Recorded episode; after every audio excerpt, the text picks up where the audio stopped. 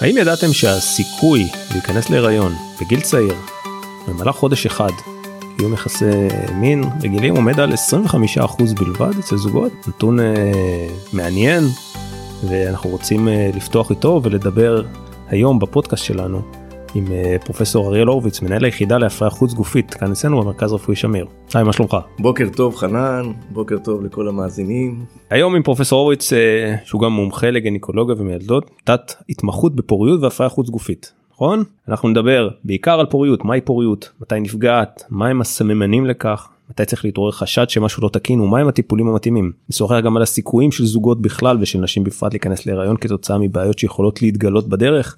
מהן השיטות לטיפול בבעיות האלו ומה צריכה כל אישה מעל גיל 30 לדעת ולעשות כבר היום. רמז, זה קשור לביציות שלה. לפני שנתחיל אני מזכיר שכל הפרקים של התוכנית זמינים עבורכם בכל רגע באפליקציות השונות ספוטיפיי אפל וגוגל חפשו זמן בריאות או פשוט המרכז הרפואי שמיר כל המידע איתו אה, עליו נשוחח קיים גם באתר שלנו אפשר לחפש אה, יחידה להפריה חוץ גופית במרכז הרפואי שמיר וגם את אה, פרופסור אריאל הורוביץ כמובן אם יש שאלות אפשר לפנות דרך האתר שלנו כל הדרכים המקובלות ואנחנו נענה בשמחה. אחרי כל ההקדמה הזאת שוב שלום פרופסור הורוביץ מה שלומך? בוקר טוב. אז עוד לפני שנגיע לאותם 25 אחוז שהזכרנו בהתחלה אה, אנחנו מדברים היום אה, על הריון ואולי בעיקר על הקושי להיכנס להיריון. בוא ננסה אולי אה, לתת רקע קצר קודם כל ולהגדיר מהו קושי כי גם זה משהו שאנחנו שלא ברור לגמרי אפשר לנסח אותו במספר דרכים שונות. זו אכן שאלה טובה וחשוב אולי להצמד להגדרות אם אני רוצה לענות אני גם אציין מספר סייגים. ההגדרה המקובלת לאי פריון או קושי בכניסה להיריון אומרת שנה של קיום שזוג מקיים יחסים במשך שנה באופן סדור ולא מצליח. זאת ההגדרה המקובלת ואחרי שנה אה, כמובן מומלץ על ידי כל הגורמים לפנות לבירור וטיפול לפי הצורך. יחד עם זאת אנחנו יודעים שפקטור הגיל ואנחנו אני מניח שנחזור על כך בהמשך הוא אה, אחד הגורמים הדומיננטיים לסיכויי ההצלחה וגם בטיפולים ולכן היום אנחנו מגדירים חצי שנה אני מדגיש חצי שנה אחרי גיל 35 אי פריון מוגדר כחצי שנה של קיום יחסים ולא שנה. וזאת לאחר גיל 35 מדגיש שוב את חשיבות הגיל. אני כן אגיד סייגים לזוגות שהם יותר לחוצים במרכאות או רוצים לזרז תהליכים לא תהיה טעות בשלב כזה או אחר במהלך השנה הזאת בעיקר לקראת החודשים היותר מתקדמים, לבצע בדיקות ראשוניות כמו בדיקת זרע או בדיקה של רזרבה שחלתית שהן בדיקות יחסית פשוטות, אה, נגישות ויכולות לחסוך זמן יקר, שוב בעיקר בנשים שהן יותר לקראת גיל 35 או גברים שיודעים על איזה סיפור בעבר של אה, למשל וריקוצלה או משהו שיכול להכשיל לקיום של בעיית זרע, שם מודגש, מומלץ לא לחכות, אישה שלא מבייצת סדיר כמובן אין הכוונה לחכות אלא עליה לפנות כבר בשלבים הראשונים לבירור. ואז בוא, בוא, בוא נסגור רק את הפינה הזאת לגבי ה-25 אחוז אני מניח שאם אתה יכול לתת לנו אפילו במספר אם ושוב אנחנו מתייחסים פה לחודש אחד ברור שהנתונים בסך הכל הם אה, גבוהים יותר אבל זוג צעיר קיום יחסים חודש אחד סיכוי 25 אחוז בגילאים צעירים אני מניח שזה עולה ככל שאנחנו אה, מצפינים אה, למעלה בגיל. נכון הסיכוי יורד. המספרים עולים הסיכוי יורד. נכון הסיכוי פר חודש הוא סדר גודל של 20-25 לכניסה להיריון ככה זה עובד ולכן אין להילחץ אם אחרי חודשיים שלושה טרם מושג הריון בגדול ניתן לומר שלאחר שנה שזאת ההגדרה כפי שהזכרתי 85% מהזוגות יצליחו להיכנס להיריון וכ-15% זה המספר המקובל לאי פריון אוכלוסייה. שחוצים את גיל 30, ה-15 קצת עולה, ו-85. כן, ככל שעולה הגיל, אולי מעל גיל 35 אפילו הייתי אומר, אז ה-15% האלה הולכים ועולים ומעל גיל 40 אני תמיד אומר שיש כבר אי פריון מובנה מעצם הגיל, גם באישה פוריה לכל דבר, ללא בעיית פוריות ידועה או, או מאובחנת. עצם הגיל לכשעצמו הוא גורם מפריון מעל הגיל הזה ולכן הגישה בגיל הזה היא הרבה יותר אגרסיבית מבחינת הבירור והטיפול. אני כן שוב אה, מדגיש 25% בחודש אבל בשלושה חודשים אנחנו כבר מדברים על 60% וכאמור אחרי שנה 85% יצליחו. ואוקיי הזכרת את הבעיות אולי באמת אה, ניגע בהם אה, משתי נקודות קודם כל גברים ונשים איפה יש בוא ניקח כן. למי, למי יש יותר בעיות אז ו- בניגוד ל... אולי למיתוסים הקיימים, החלוקה היא די שווה. כ-35% מהסיבות לאי פריון הם הפקטור הזכרי. עוד כ-45% הייתי אומר, סדר גודל, הם פקטור אה, נקבי, קרי אצל האישה. אה, ניתן לחלק שם שתי קבוצות גדולות מרכזיות זה אחד זה הפרעת ביוץ או בעיה שחלתית כל מה שקשור לצד ההורמונלי אה, שחלתי ועוד כ-20 אחוז אה, של בעיות שהן יותר מכניות מה שאנחנו קוראים כמו חסימות בחצוצרות, אחרי דלקות, זיהומים, ניתוחים, דברים כאלו שיכולים לפגוע במעבר התקין של הביצית לתוך הרחם.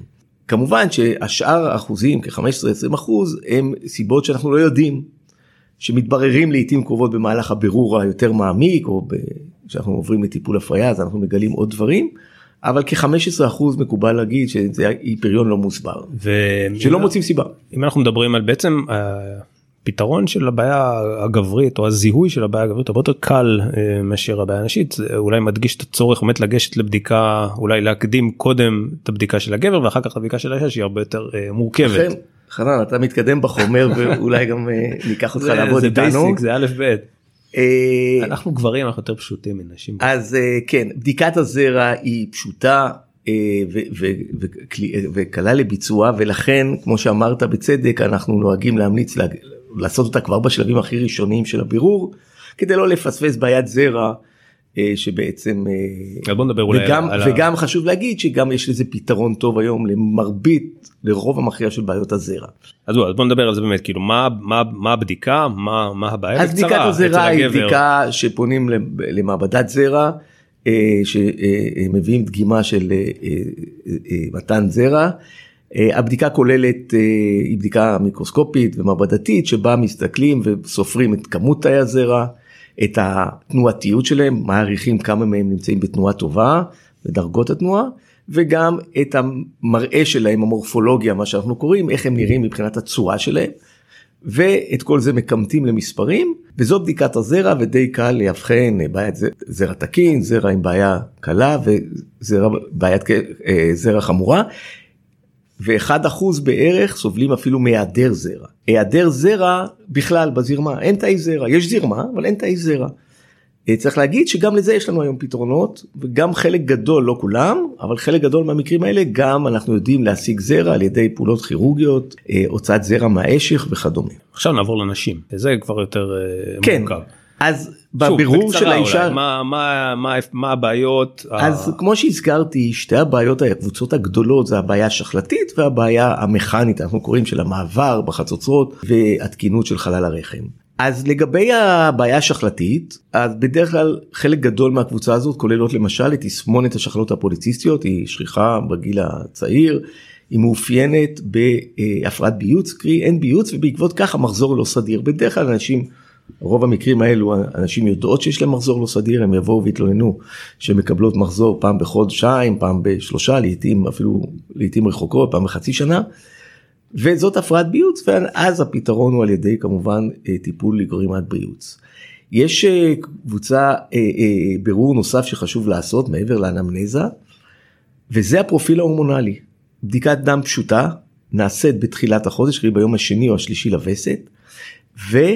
ועל ידי בדיקת הדם הפשוטה הזאת אה, מדובר בבדיקת הורמונים FSH אסטרוגן אנחנו מזהים את המדד זה מדד לרזרבה השחלתית. וכמו שהזכרתי את הגיל אז הרזרבה השחלתית זאת הבעיה העיקרית שאיתה אנחנו מתמודדים בגלל הירידה ברזרבה השחלתית הירידה בכמות הביציות באיכות הביציות עם הגיל והיום כיוון שהרבה מאוד זוגות ונשים דוחות בגלל אופי החיים שלנו אופי החיים המודרני יותר ש, שמאופיין בתחייה, במעגלי חיים ארוכים יותר בתחיית, בתחיית אה, גיל הפריון החתונה הפריון והולדת הילדים זה מביא לכך שאנחנו רוצים ללדת בגיל מאוחר. לצערנו השחלה לא שמעה על זה ולא התיישרה עם זה והתפקוד השחלתי יורד מאוד עם הגיל. אפשר בגדול לציין שירידה מתחילה כבר בגיל 30 הגיל הקלאסי להיריון ולידה הוא בין 20-30 זה כך היה בעבר. ובגיל 30 מתחילה ירידה בגיל 35 היא, מזערית צריך להגיד בגיל 35 כבר מתחילה ירידה שהיא יותר משמעותית. גיל 40 הירידה היא חדה מאוד ולמעשה בגיל 44-5 אין כמעט הריונות טבעיים. והסיכוי להרות הוא פחות מאחוז. אז אולי נעשה זה המקום לעשות איזושהי עצירה קטנה ולדבר גם על איזשהו אה, פתרון די אה, די ברור ודי שקיים ונוכח אה, גם פה אצלנו בוודאי. אה, כל נושא של הקפאת ביציות הרי זה נמצא אכן אתה צודק זה משהו שאישה בכל גיל בטח עם אחת שעוד לא נכנסה למערכת זוגית או לא כרגע זה לא נמצא בסדר עדיפויות שלה פתרון די פשוט לבעיה הזאת נכון. אתה צודק הוא פשוט ולא לגמרי פשוט. הרציונל שלו ההיגיון שלו ברור אם פשוט אמר... ביחס אולי לבעיה שהוא יכול להביא איתו אחר כך. נכון מאוד ופה אתה בהחלט צודק. אז אנחנו בהחלט היום רופאי הפריון ועבודות הפריון ממליצות לשקול שימור כל אחד כמובן לפי הרצון וה, והערכות שלו ומה שמתאים לו. אבל יש בכך היגיון רב שאם זוג או אישה אני אומר גם זוג מתכנן הריון לקראת גיל 40 ואילך שאז אנחנו מראש יודעים שיהיה קושי כי ברוב הזוגות יש קושי בגיל 40 ואילך כי אז יש היגיון להקפיא ביציות בגיל בין 30 ל-35 שאז איכות הביציות וכמותן עדיין טובה ו- ולשמר אותם לילד שנרצה להביא בגיל מאוחר יותר. זה נכון לנשים רווקות שדוחות את הילודה וזה גם נכון לזוגות שמסיבות שונות ירצו ילד שלישי אולי בגיל 40. מאיזה גיל אתה ממליץ uh, לגשת לעשות את הדבר הזה ואולי בשתי מילים גם על המורכבות הרפואית זה לא כן, משהו מורכב כן. אבל כן זה אכן לא משהו זה אכן uh, לא תהליך טריוויאלי לחלוטין יחד... זה לא מתן זרע. באיזה באיזה גיל אישה אז, נשואה או אז לא אז קודם כל צריכה... נגיד שמבחינת החוק היום בארץ בישראל אפשרות הזאת קיימת לנשים בגיל 30 עד 41 זה על פי חוק כך שאין אפשרות מוקדם יותר גם אי אפשר מאוחר יותר. יש הגבלה נוספת של ארבעה מחזורים או עד השגת 20 ביציות או עוברים לכל היותר. הטווח הוא רחב ומבחינתנו כרופאי פריון ההמלצה שלנו היא דווקא בחלק הראשון בגיל הצעיר יותר בגיל 30 עד 35 למזלנו החוק הזה אה, התחיל כבר לפני מעל עשור ובתחילת הדרך אני מוכרח להגיד שדווקא היינו רואים יותר את הנשים בגיל 37 40 שהיו באות לתהליך השימור. היום יש מגמה גם לראות אה, נשים צעירות יותר ואנחנו מברכים על כך כי המודעות לא נראה לי המודעות לא, בהחלט לא גדלה. אנחנו עדים לעלייה מאוד משמעותית בשנים האחרונות של נשים ואני אומר גם צעירות יותר אה, שמקפיאות ביציות או לשימוש עתידי ואנחנו בהחלט מברכים על כך כי אנחנו מעריכים שזה יוכל לחסוך טיפולי פריון אה, לא נוחים בעתיד הרחוק יותר כשנשים האלה ירצו לממש את הפריון וההורות. לגבי התהליך עצמו שאלת, אה, התהליך עצמו הוא תהליך אה, כל חודש הוא בפני עצמו והוא כולל תהליך של כשבועיים שבמהלכם האישה מזריקה לעצמה זריקות יומיות. הורמונים צריך להגיד שהזריקות הן די ידידותיות השינויים ההורמונליים הם פחות, פחות ידידותיים. פחות אבל בסך הכל מבחינה רפואית אין פה נזק רפואי אה, גדול. אה, התהליך הוא בטוח יחסית ובאמת אה, אין תהליך שהוא לגמרי נטול סיכונים אבל הסיכונים הם בהחלט סיכונים אה, סבירים. והתהליך, שוב אני אגיד, לא פשוט אבל גם לא אה, מורכב רפואית או לא אה, מסוכן. אז בואו בוא נתקדם עם אלו שלא הקפיאו ביציות ונתקלו אה, בבעיה עצמה. כן. מה עושים? בגדול אה, יש אני יודע שיש מספר אז, שיטות שונות אז כמו שאמרנו אני רק אולי עוד ישלים יש את הבירור המכני הבסיסי שכולל צילום רחם שזה אה, מאפשר לנו להדגים את המעבר התקין או לא בחצוצרות ובהתאם לממצאים כמובן ייקבע הטיפול הנדרש. בגדול יש לנו שתי קבוצות טיפול גדולות הקבוצה הראשונה הטיפולים שמושתתים על אה, קיום יחסים או הזרעות. אבל כל תהליך ההפריה נעשה בגוף כפי שקורה באופן טבעי, ההפריה נעשית בחצוצרה, והטיפולים הללו הפשוטים יותר הם כוללים איזשהו גירוי הורמונלי בדרך כלל, ובדרך כלל משולב עם הזרעות. גירוי הורמונלי אלו או כדורים שנלקחים במהלך החודש, או זריקות כפי שמבוצע בהפריה חוץ גופית, אבל גם בטיפולים תוך גופיים. אה, ו...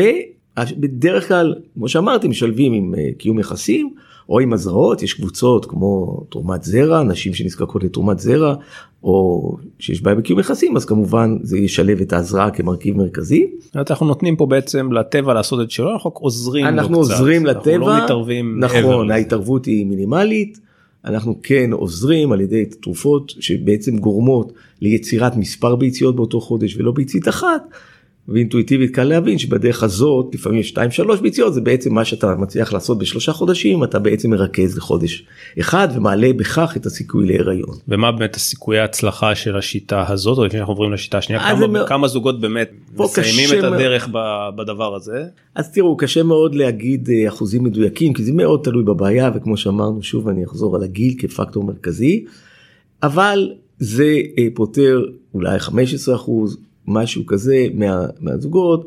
אה, אה, בדרכים האלה שוב מאוד תלוי לשחלות פוליציסטיות למשל זה יפתור את רוב האנשים האלו מעל מחצית או שמו, אפילו 80 אחוז מהאנשים עם תסמונת שחלות הפוליציסטיות ייפתר כי אנחנו נשרה ביוץ ובדרך זאת נפתור להם את הבעיה. לעומת זאת זוג שיש חסימה בחצוצרות כמובן יזדקק להפריה חוץ גופית ישירות. בעיית זרע קשה נצטרך לעבור ישירות להפריה חוץ גופית כך שזה מאוד תלוי בסיבה לאי הפריון. זה דברים שאתה גם לא מלכתחילה לא תציע להם לעשות את הדרך לגמרי, הזאת לגמרי. הראשונה בעצם. נכון וכמובן גם הגיל יקבע אם אני אעבור יותר מהר לטיפולי הפריה עד כדי כך שבגיל 39-40 אנחנו ממליצים לעבור ישירות להפריה גם כן גם בהיעדר סיבה. אה, הגיל הוא הפקטור הכי משמעותי פה בוא נצטרך לשים את זה על השולחן באופן ברור כל הנשים ששומעות אותנו זה, זה חשוב מאוד להדגיש הגיל הוא הפקטור להדגיש, הכי, גיל, הכי גיל, חשוב גיל, בכל הדבר הזה. לגבי האישה היום אנחנו יודעים שגם אצל הגבר יש ירידה בפוריות יש הפרעות. אה, אה, גנטיות שאנחנו רואים יותר בגיל המבוגר אבל איכות הזרע יורדת איכות הזרע יורדת עדיין גם גבר בן 70 יכול אה, אה, לגרום להביא אה, ילד להשיג הריון, אישה בת 70 לא תוכל להשיג הריון בלי תרומת ביצית. ולכן יש פה הבדל. החלון הזדמנויות של האישה אני מניח בהנחה ועברנו את גיל זה 30 עד 40 פחות או יותר אפילו קצת פחות. כן לא יש גם הריונות טבעיים מעל גיל זה אני אמרתי בגיל 40 אבל יש יחידה חדה לא- כך ש... אף אחת לא יכולה לקחת את הסיכון הזה. זה נכון העניין. מאוד נכון מאוד אני חושב שאישה... זה העניין זה, זה, זה מה שחשוב להדגיש זה, זה המסר שחשוב להעביר פה נראה לי.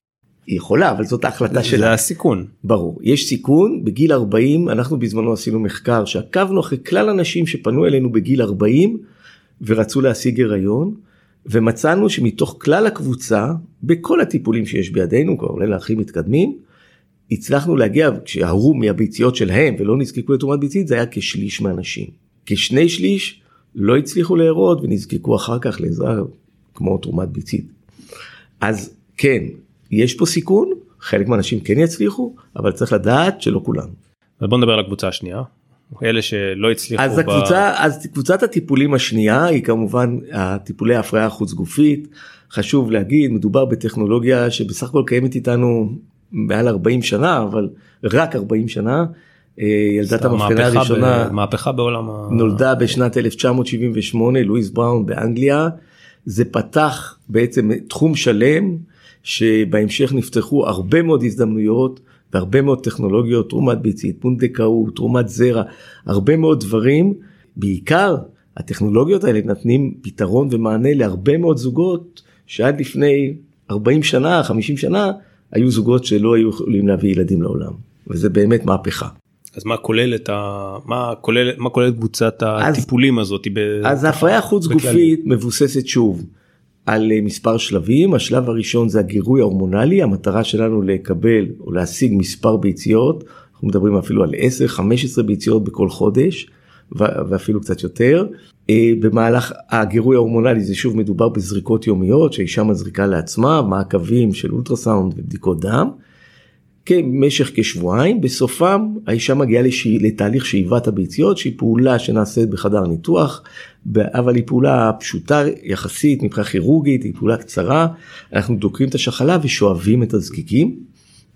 בתוך הזקיקים האלה אנחנו מעבירים את הנוזל הזה למעבדה אשר מפיקה את הביציות ובן הזוג נותן את הזרע והתהליך ההפריה מתרחש במעבדה. אם באופן טבעי שבו שמים את הזרע, את uh, הביצית עם תאי זרע, מספר מאות אלפי תאי זרע, ואז ההפריה היא טבעית, אחד מתאי הזרע ייכנס ויפרה את הביצית, או היום יש את השיטה מה שנקרא בפי המיקרו מניפולציה או איקסי שזאת שיטה שהתפתחה בשנת 92 ושבמהלכה אנחנו הביולוגית אה, מזריקה תא זרע אחד לכל ביצית. ובעצם במקום מאות אלפים אנחנו נדרשים לתא זרע לכל ביצית אז אם יש עשר ביציות עשרת תאי זרע יספיקו מה שאי אפשר לעשות לא באופן טבעי וגם לא ב-IVF קונבנציונלי אלא רק באמצעות ה-Xים וזה באמת ההתפתחות הזאת פתחה.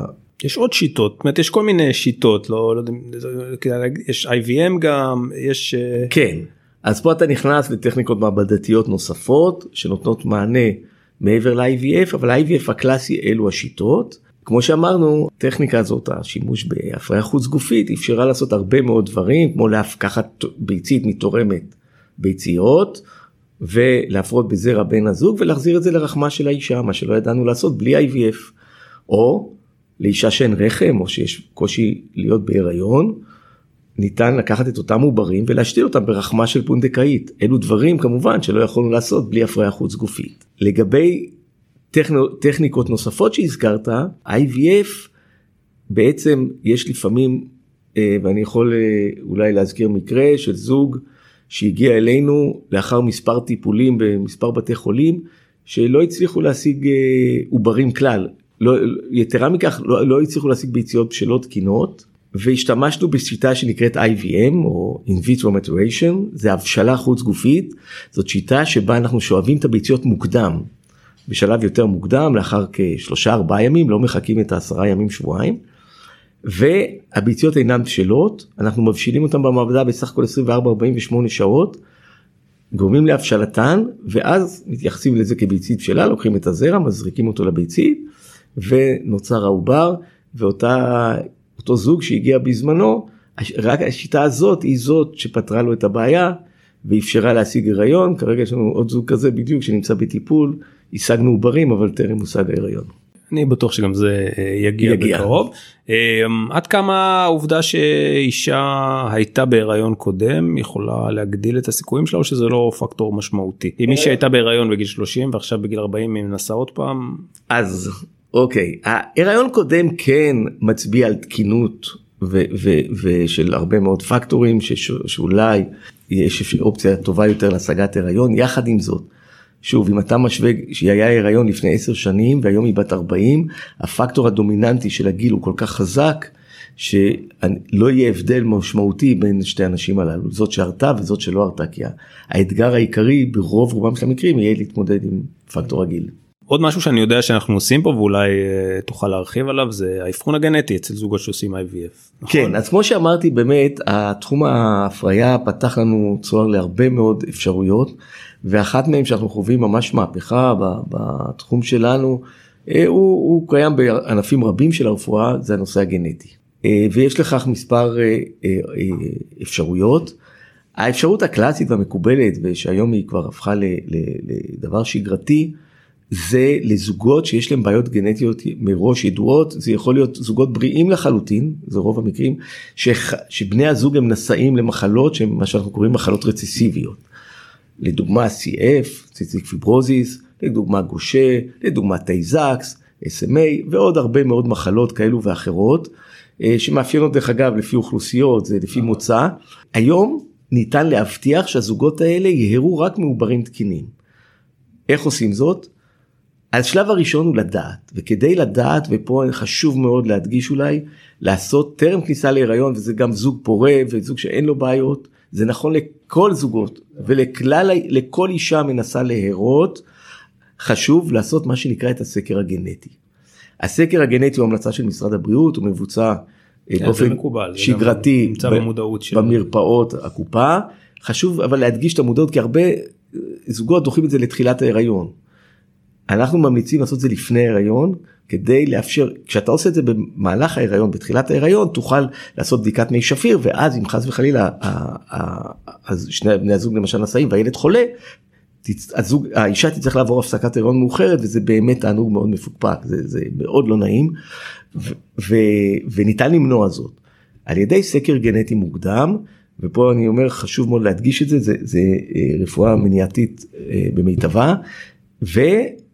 היום מעבר לסקר הגנטי הבסיסי שמה שנעשה בקופות ניתן גם להרחיב ולעשות את הסקר הגנטי הרחב ובאמצעות הסקר הזה במידה ונמצאת נשאות של אחד מבני או שני בני הזוג אז אנחנו נבדוק את העוברים טרם החזרתם לרחם ונדאג להחזיר רק את העוברים התקינים.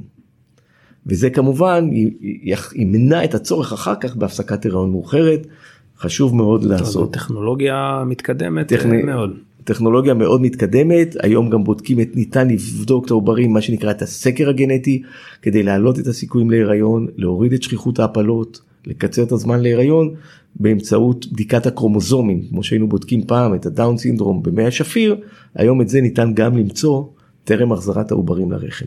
מה היתרון בלהגיע אלינו לא, לא זה אלינו לבית חולים לעשות. הרי היום טיפולים האלה אפשר לעשות אותם בכל מקום לא עד כמה זה חשוב אה, לעשות אותם אה, בבית חולים? הרי כל מה שדיברנו עכשיו בעצם זה שירותים שלכאורה ניתנים פה. אפשר לעשות אותם תחת קורת גג אחת נכון? נכון. אז תראו ב... היום הם נעשים במגוון של בתי חולים ובהחלט אה, קיימות אה, אופציות שונות. אה, אני יכול להגיד שאצלנו ראשית אנחנו מבטיחים את מגוון הכלים שהזכרתי. יש לנו גם טכנולוגיות כמו IVA שבא להתמודד עם רזרבה שחלתית ירודה. אנחנו יש לנו אה, שיט, את כלל השיטות בין אם זה פריון הגבר אם, אם לפעמים יש צורך ב, אה, אה, כמו שאמרנו אה, כירורגיה אה, אה, הוצאת זרע מהאשך תזה מיקרו תזה אלו טכנולוגיות מתקדמות אבחון גנטי של עוברים אלו טכנולוגיות מתקדמות שלא תמיד נעשים בכל בתי החולים אנחנו בבית חולים שלנו יודעים להציע את המגוון את כלל הכלים יש לנו בנק זרע. אה, אה, one stop shop כאילו הכל פה... הכל תחת קורת גג אחת במקום אחד עם כלל האופציות יש אנחנו גם מציעים תרומת ביצית לפי הצורך כלומר אה, אצלנו באמת יש את כלל מגוון האפשרויות וכל הטכנולוגיות הכי מתקדמות שקיימות בעולם הפריון היום. אה, בנוסף צריך להגיד אנחנו היום אה, כמו שמאפיין את הבתי חולים הציבוריים אנחנו עובדים בעבודת צוות מאוד אה, רחבה. התיקים שלנו כל התיק נבחן הוא לא מטופל על ידי רופא אחד אלא יש צוות בעיקר במקרים המורכבים שנתקלים בקשיים הם עולים לדיון צוות נדון התיק בשיתוף פעולה גם של הרופאים וגם של האמבריאולוגים. באמת נעשה דיון מעמיק על כל תיק על מנת להציע ולמצוא את הפתרונות הכי מתקדמים, בחירת זרע, אמרנו את ה-IVM, הבשלה של ביציות, אה, כל השיטות אה, מבוצעות תחת קורת גג אחת, זה בהחלט אה, יתרון. אז אם אני מנסה לסכם את השיחה המאוד מאוד מרתקת הזאת כרגע לאיזה כמה טיפים ככה שאנחנו יכולים לתת למי שהגיע עד הלום ובכל זאת רוצה מקווה שלא תגיע למצב הזה. אבל רוצה להיערך אז נחלק את זה אולי ככה מה היית מייעץ למי ששומעת אותנו בגיל 20 פלוס ולמי ששומעת אותנו בגיל 30 פלוס אה, לעשות כדי באמת להימנע עד כמה שאפשר מלהגיע לסטטיסטיקה הזאת של אה, אלה שצריכות את השירותים שלנו. שלא אנחנו אותנו. מדברים פה על שירותים שהם אצלנו בבית חולים אבל בעצם אנחנו לא רוצים שאף אחד באמת יגיע להשתמש בהם. כן אז באמת הדבר אה, היום המורכב ביותר בגלל שגם הפתרונות שלנו ואנחנו מתקדמים בזה אנחנו חוקרים את התהליך הזה את התהליכים על זה כדי לשפר את, הד... את המענה שיש לנו להזדקנות השחלה שכמו שאמרתי הוא חלקי והוא לא מלא אנחנו כן מצליחים. יש לנו הישגים יש לנו גם נשים צריך להגיד הדגשנו גיל גיל אז צריך להגיד יש לנו גם נשים בנות 42 ו43 ו44 שנכנסות להיריון אה, בגיל 44 זה באמת מקרים נדירים, אבל יש, וכן, כדי להימנע או לצמצם, צריך כל זוג או אישה צריכה לדעת את, ה, את העובדה הזאת, קודם כל מודעות. המודעות לפקטור הגיל כלומר ההחלטה היא בסוף תמיד אני אומר זו החלטה של האישה והזוג ויכול להיות שזו החלטה הכי טובה היא יודעת מה נכון עבורה והיא לא צריכה להיכנס אלינו בגיל 30 כי השחנה מזדקנת בגיל 40 זה לא כך. היא צריכה אבל לקחת את זה במרכיב השיקולים ובתוכנית פריונית לדעת. והידע הזה הוא מאוד חשוב ואני חושב שהמודעות הזאת עולה יש קמפיינים והמודעות הזאת עולה. היא צריכה להחליט אם טוב להקפיא ביציות עבורה או לא זה חשוב מאוד כחלק מהכלים להתמודד. כן עוד נקודה חשובה היא כן נכון לעשות הערכה של הרזרבה השחלתית הזכרתי בדיקות דם פשוטות FSH AMH בדיקה נוספת שלא הזכרנו אבל היא מאוד חשובה אה, היא נמצאת בחלק מהקופות היא מאפשרת מדד מדויק היא גם לא תלויה ביום במחזור לרזרבה השחלתית וזה יאפשר לאותה אישה ואנחנו מאמינים שגם סקר גנטי וגם בדיקות של רזרבה שחלתית מוקדמות הן חשובות גם למי שלא מתכננת כרגע הריון. על מנת להיערך נכון בהתאם לרזרבה השחלתית שלה. וזה מה שיש לי להמליץ אה, לאנשים בטווח הגילאים האלה של 30-40 ש, אה, שעוסקות בשאלה הזאת של פה. וכמובן הקפאת ביציות כאיזשהו וכמובן פרמ... בהתאם לממצאים להחליט כן או לא האם הקפאת ביציות יהיה, יהיה הדבר אז, הנכון עבורה. עוד נקודה בהתייעצות עם רופא כמובן. עוד נקודה אז באמת אתה אומר בהתאם לתוצאות אולי כדאי לחדד את העניין הזה אישה מעל גיל 30 בין אם יש לה תוצאות. זאת אומרת זה בהתאם לתוצאות בין אם יש לה תוצאות טובות או לא שהיא צריכה להקפיא בכל מצב בכל מקרה. שוב אומרת, האם היא צריכה לחכות לתוצאות אין, שלה? אין, אין, אין מתכונים כלליים. ברור שאם היא מתכננת הריון כמו שהזכרתי קודם בגיל מאוחר יותר טוב תעשה אם תבצע הקפאת ביציות אם אישה היום היא בת 33 והיא צופה שאת ההריון הבא הראשון שלה היא תעשה דווקא בגיל 39 כן מומלץ לא משנה התוצאות שלה, גם אם התוצאות הן טובות. בדיוק. נכון מאוד. יחד עם זאת, אני כן רוצה, אני הזכרתי את הבדיקה לא בגלל מה שאתה מעלה ואתה צודק, אלא כדי לזהות את אותם מקרים שבהם יש ירידה מוקדמת יותר ברזרבה השחלתית, ואלה על אחת כמה וכמה, אולי יזרזו את ההיריון עצמו, כמו שאנחנו ממליצים, או אולי יקפיאו ביציות עובר. נכון בדיוק. אז היה אולי חשוב אה, להדגיש את הסוגיה הזאת. אה, אני רוצה להגיד אה, תודה רבה פרופסור הורוביץ היה תענוג לשוחח איתך. אני מקווה שכל מי ששומע כל מי שתשמע את הפודקאסט הזה באמת זה יעלה את המודעות אצלה לנושא הסופר חשוב הזה ואתה כמי שרואה אצלך נשים שמגיעות מדי יום למחלקה ודאי יודע עד כמה זה חשוב וכמה זה קריטי להעלות את ה... מודעות הזאת אז uh, תודה רבה שהגעת לקחת חלק בפודקאסט שלנו.